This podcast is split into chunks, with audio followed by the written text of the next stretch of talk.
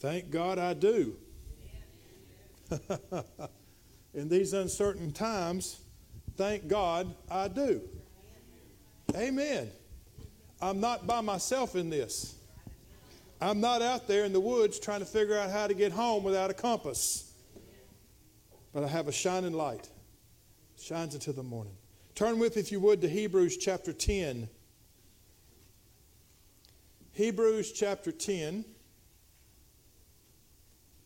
Stand with, if you would, for the reading of God's Word. Hebrews is in the back of your New Testament. First and Second Thessalonians, First and Second Timothy, Titus, Philemon, Hebrews. If you get to James, you went too far. Hebrews chapter ten,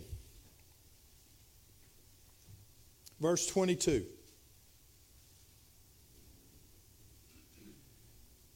Let us draw near with a true heart in full assurance of faith, having our hearts sprinkled from an evil conscience and our bodies washed with pure water. Let us hold fast the profession of our faith without wavering, for he is faithful that promised.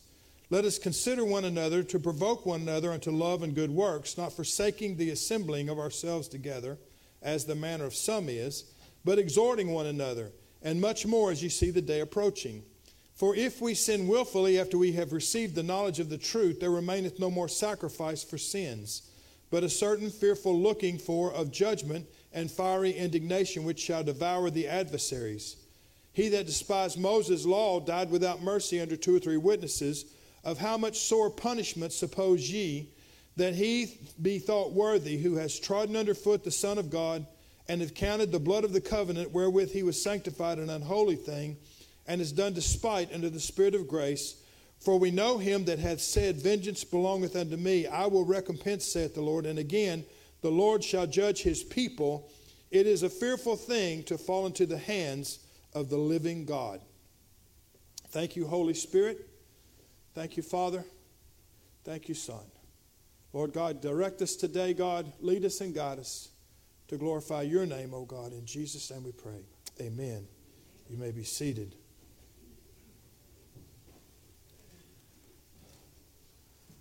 I want you to notice this morning that serving the Lord is not just a wandering through the wilderness.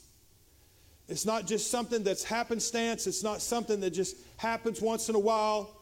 Walking with the Lord is simply that, walking with the Lord. You have to put some effort into it. You had to get up this morning. You had to get dressed. You had to come here. I was I was talking to a, a young lady this week, and And she said, you know, Saturdays, Sundays, and Mondays are my only two days off, and, and I hate to spend my day all, all the time in church. I said, it doesn't start till eleven. It's not like you have to get up at six in the morning to get here. Last a couple of hours, come back tonight, last another hour. You know, it's it's not like it's not like the That, that it's a really a big expense of your time. You spend a lot more time doing other things. And, and the point this morning that I want you to hear is that serving the Lord is just that. It's serving the Lord. It's serving one another.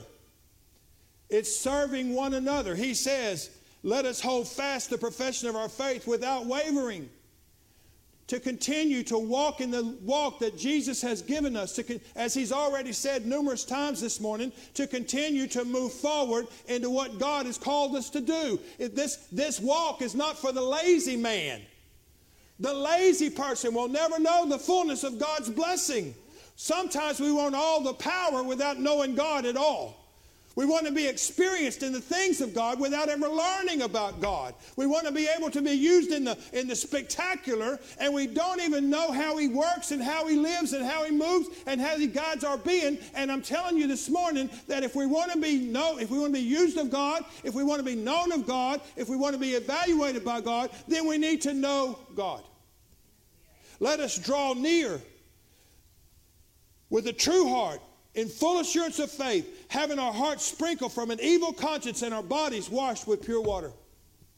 To draw nigh unto God, to press into God, to, to put some effort into it is what it requires in order to be able to know God. You can't know someone that you have no communication with. If I was to ask you this morning, how many of you know a celebrity? A A few of you might raise your hand, but if I asked you what their phone number was, you wouldn't know what it was. Why? Because you know of them, but you don't know them. If you knew them, then you would be able to communicate with them. But if you don't know them, if you're not, if you're not, if you're not intimate with them, and you only know of them, then that's all you know is of them. And when you read something written in a tabloid, or you read something written on some kind of slander or something, you know, I don't, I don't know anything about Taylor Swift. I don't know what she sings. I, I really don't know anything about her. I mean, she's a, a cute little girl. But other than that, that's all I know about. Is her name Taylor Swift? Am I saying that right? Y'all are looking at me like I, I've, I've said something weird. Is, am I right? The little blonde-headed girl? It's I don't know. She sings something about. I don't. I don't know. I don't even know what she sings. But she's dating some football player, right? He, he think he plays for the Kansas City Chiefs. Okay, I, y'all all know about her. Y'all, do y'all know her? No. She she she's play. She's dating this guy. And, and and I don't I don't know anything about either one of them. But I find it amazing that every day when I look on the headline, there's something about her dating this guy. And I'm wondering why in the world I should be so concerned about who she's dating. I wonder why I should be so concerned that she changed a word in a song to reference him. Why does this make national news? What do I care about this? Why do I care about this? But I'm telling you, what this tells me is there's enough people that know of Taylor Swift that they're able to sell newspapers with her name being in the headlines. Nobody that reads about her knows, knows her. They don't know anything about her. They don't know about her visiting this guy that she's supposedly dating. They spent three days telling me about her sitting in the press box while he was playing football. Why? Why? Because we like to think that since we know about somebody and we know some details about somebody, somehow that makes us think that we know them. But you don't know them. You only know about them. I don't care if you know every, I don't know if care if you know every word to her songs. I don't care if you know where she lives. I don't care if you know any, if you know everything about her there is to know. If she doesn't know who you are and you show up on her property, the law will be called and you'll be removed for trespassing, and then you'll find yourself in court as a stalker. Because you don't know her. You may know of her, but you don't know her. And I'm going to tell you this morning, there's a lot of difference between knowing of God and knowing God. There's a lot of difference between being known of God and knowing God. And you can know everything there is about, about how to farm. You can know everything there is about every plant. You can know how to plant tomatoes and plant crops, and, and you can know all of that stuff you want, but there's not going to be anything happening to your life until you go out there and you begin to plant a seed. You can starve to death with your knowledge. You can starve to death with your knowledge, because in order for that knowledge to become profitable to you, there has to be some action to it. Am I right? If it's going to be profitable to you, then there's got to be some action. You can't just tell me, well, I know how to grow them tomatoes. I know how to put make them strawberries this big around. I know, I've read all kind of stuff about everything that needs to be fertilized. I can, I tell you what, if anybody knows how to make a mom live past the time it's flowered, you need to talk to us.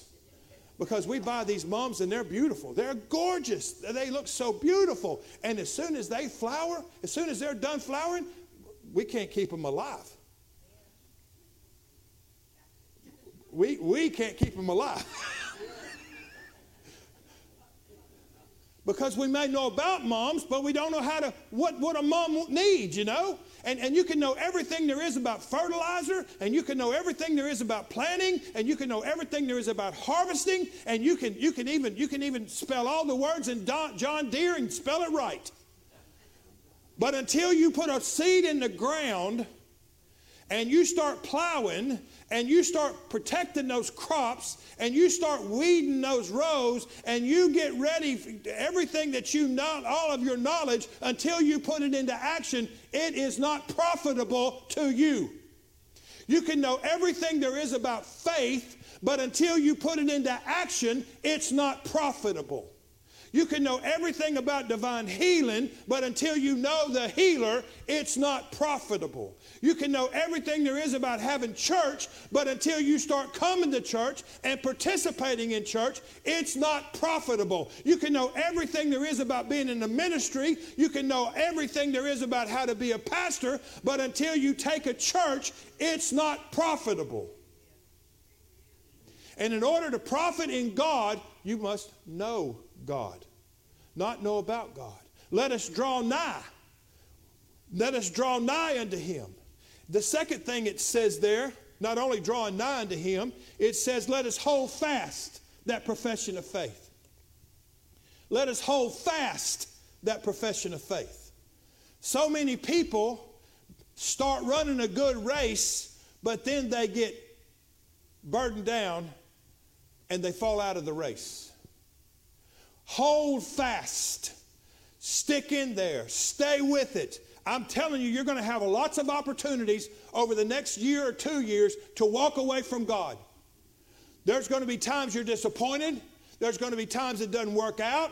There's going to be times when life just gets in the way and everything gets started to get plans on a Sunday and on a Wednesday. And there's going to be lots of opportunities for you to be able to, to, to lessen your commitment to God and to walk away from it. There's lots of opportunities for you to be able to say, well, that didn't work out right, or or or, or God, God disappointed me there, or, or my friends disappointed me here. We can have a lots of things that happen, but by, the Bible tells us this, let us hold fast. Let us hold fast. What does that mean? Let us hold fast. It simply means we keep doing what we know to do. We keep pushing where we know to push. We keep, we keep worshiping where we know to worship. We keep, we keep allowing God to move in our lives where we know God can move in our lives. We hold fast. We were determined, I shall not be moved. Hallelujah. I shall not be moved. Hallelujah. I shall not be moved. I'm going to make heaven my home if it makes everybody else upset. I will not be moved by my culture. I will not be moved by my family. I will not be moved by my situation.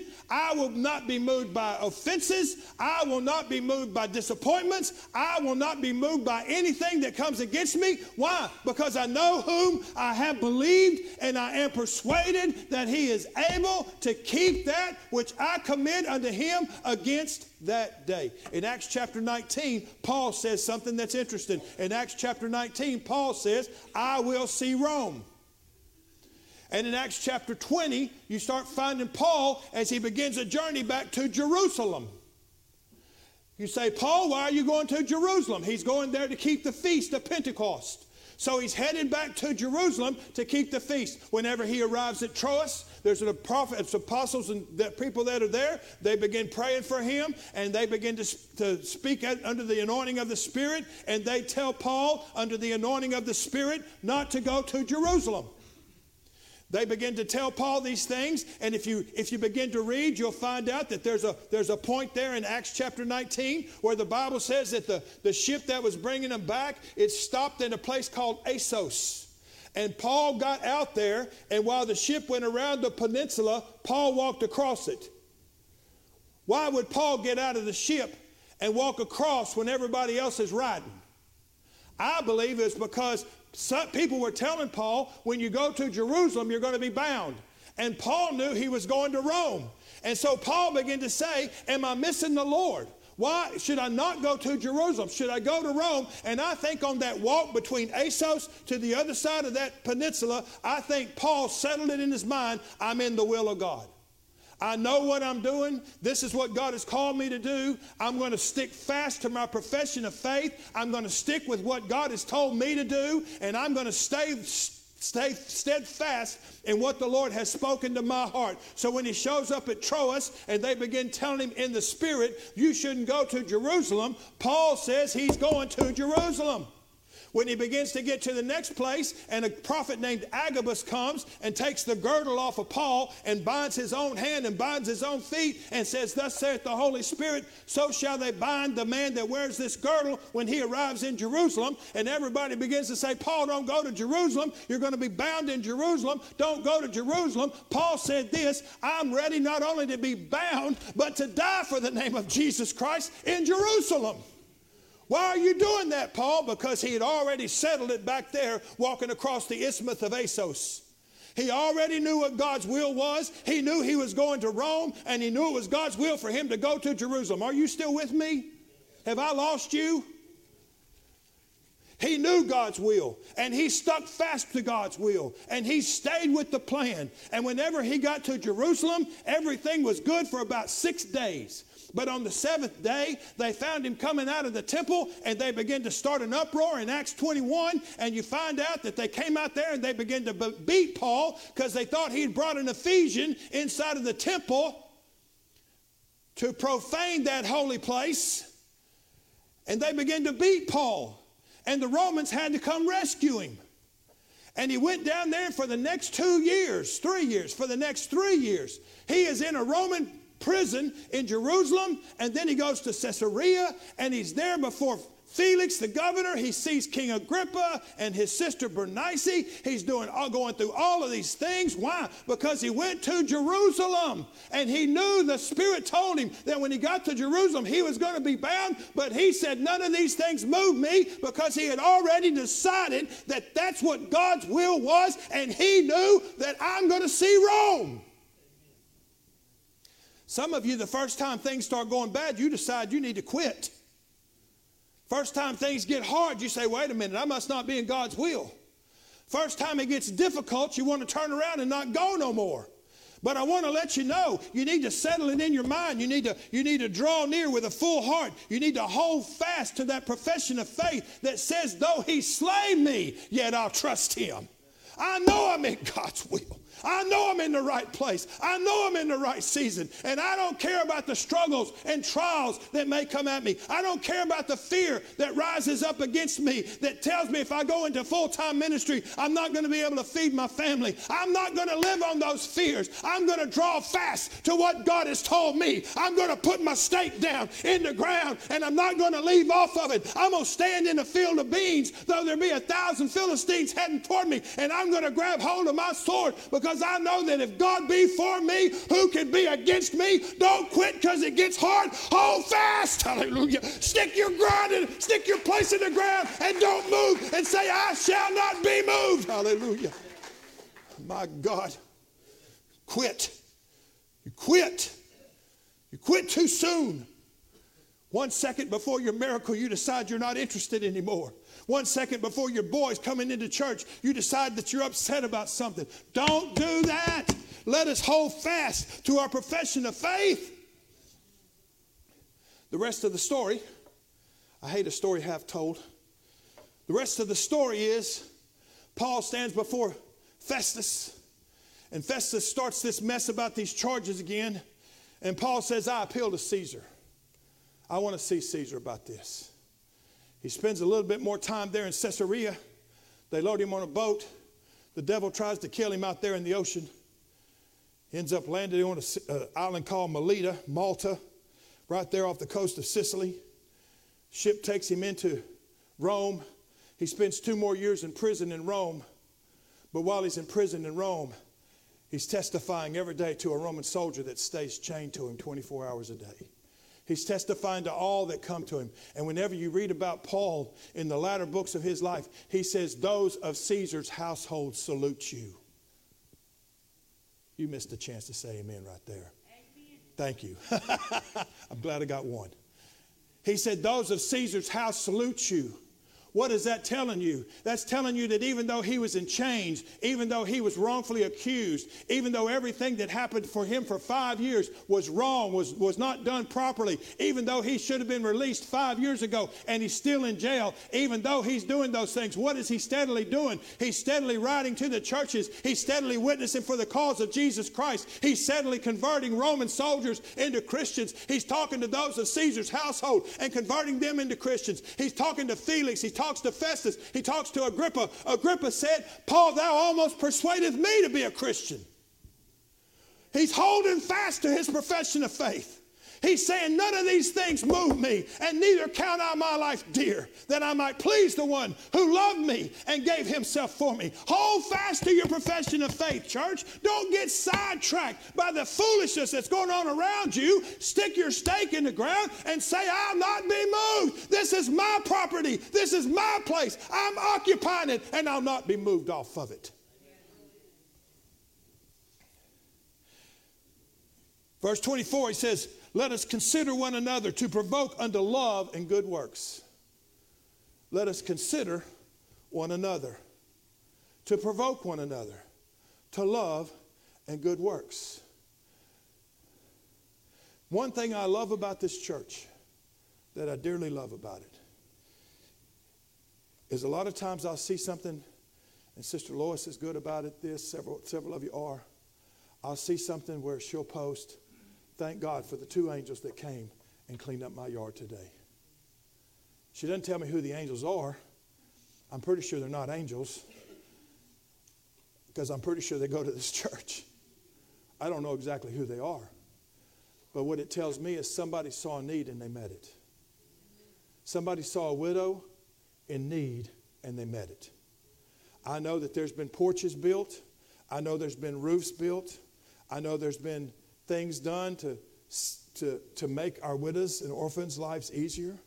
I know that, that you consider those that are around you. I know that you look upon each other. I know that you I know that sometimes I, I know that, that people contact people who are discouraged, and they, they talk together, and they and we, we work together. Why do we do that? Because we love each other. Because we want to see each one of us make heaven. Isn't that the only thing that's important here? Is that each one of us stand around the throne. When I stand around the throne, I want to stand with you. And the best way for me to do this is for me to love you. The best way for me to do this is to hold, is to consider one another and provoke unto love and good works, and to encourage you and to keep you moving, not to condemn you, not to say, oh, you failed, get out. No, you're not part of us anymore. We don't, we don't associate people with fall like that. You know the story. Jesus was teaching a bunch of people on probably on a Sabbath morning. And all of a sudden the door breaks wide open, and here's a young lady scantily clad that they bring into the place where Jesus is teaching, and they throw her at his feet, and they catch her in the very act of adultery. Somebody asked me one time, where's the guy? I don't know where he is. Guess he didn't Fit the, fit the mold.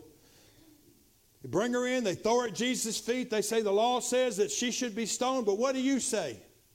And if you remember, Jesus stooped for a little while and wrote in the dirt. And then after he got through writing in the dirt, he simply said, he who is without sin, let him cast the first stone. And the Bible says that from the oldest to the youngest, they dropped their stones and went away. What's that telling me? That tells me that there's none of us without sin.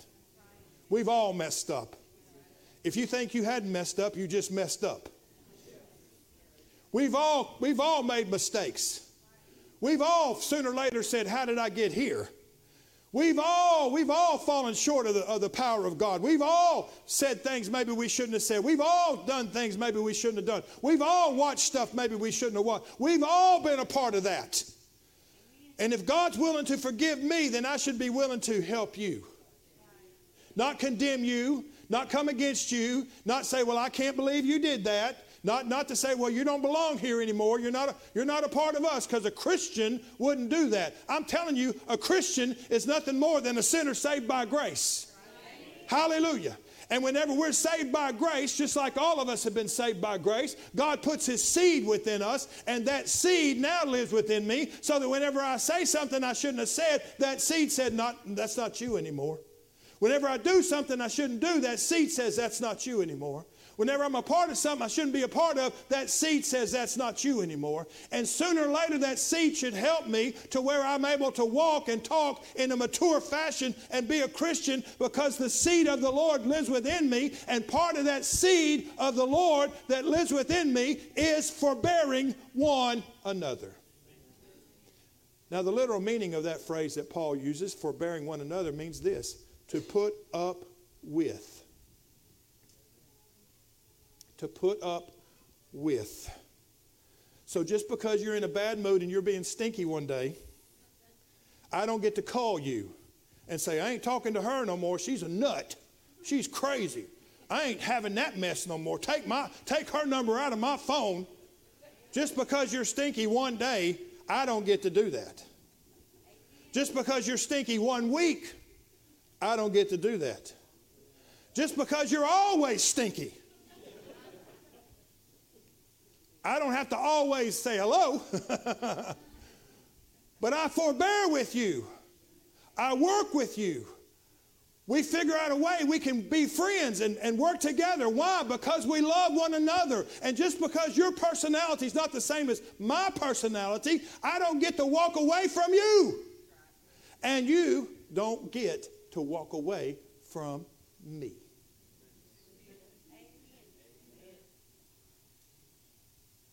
Because we love one another. How can we love each other? We're all different people. We all have different backgrounds. We all have different personalities. We all have different likes. We all have different dislikes. And I'm telling you, that's the beauty of the church. That's the beauty of the church, is that we're not all alike. That every service is not alike. That every situation's not alike. That we have people that know how to deal with certain things so that whenever something comes up, the church is able to deal with it. The church is able to move forward. The church is able to function together, because some of you are eyes, and some of you are ears, and some of you are hands, and some of you are feet, and some of you are knees, and, and some of you are ankles, and some of you are elbows, and some of you are necks. But without you, we don't make it. Why? Because we are here as a body of Christ, and our job is to love one another, even if you're the foot, even if you're a toe. You're just as important in the kingdom of God. The Holy Spirit said this morning, you've not been forgotten. And the reason you've not been forgotten is because the body of Christ doesn't function without you. It doesn't function right without you. If you're a toe and something happens and you decide to leave the Lord, and you decide to leave leave the leave everything and, and go back where you were, then that position where you are is not filled until God sends us another toe. Is that too deep? Still with me? So what am I telling you this morning? I'm telling you, let's draw near with a true heart. Let's hold fast our profession of faith. Let's consider one another. And lastly today, not forsaking the assembling of ourselves together as the manner of some is, but exhorting one another, and so much more the more as you see the day approaching. Exhorting one another. Huh. Okay. We have church tonight at six o'clock. If you can make it, I'd love for you to be here. I want you all to stand with me right now.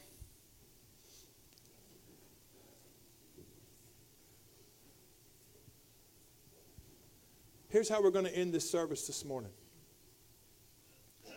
Um, Kenneth, would you would you step over there and, and turn that deadbolt, please? And uh, Mike, would you t- go back there to that door and turn that deadbolt, please? So I'm in the front, and we've got the front and back doors deadbolted. Are you scared yet? Here's how we're going to end this service. Before we, we're going to keep these doors deadbolted for at least the next five minutes. And then we'll undeadbolt them, and I'll let you go, maybe. For the next five minutes, I want each one of you to find at least five people. And I want you to exhort them. I want you to tell them you're important to me. And then you tell them why they're important to you. You, you tell them you bless me. I, I always feel better when I see you here. I want you to find five people, and I simply want you to, to love on them, to exhort them. You say, oh, it's not my personality. I don't care. I don't care. The Bible says to exhort one another. So for the and you don't have to say anything more than, hey, I love you, and I'm I, I really do. That's an exhortation. for the next five minutes. Hey, put five minutes on the timer. There we go. Man, we're going to use some technology today. We ain't no podunk church. We got technology. She's going to put five minutes on the timer. God bless you. We'll unlock the doors in five minutes, but for the next five minutes, you circle around, you find you've at least five people, and you exhort them this morning and tell them how much you appreciate them for the next five minutes.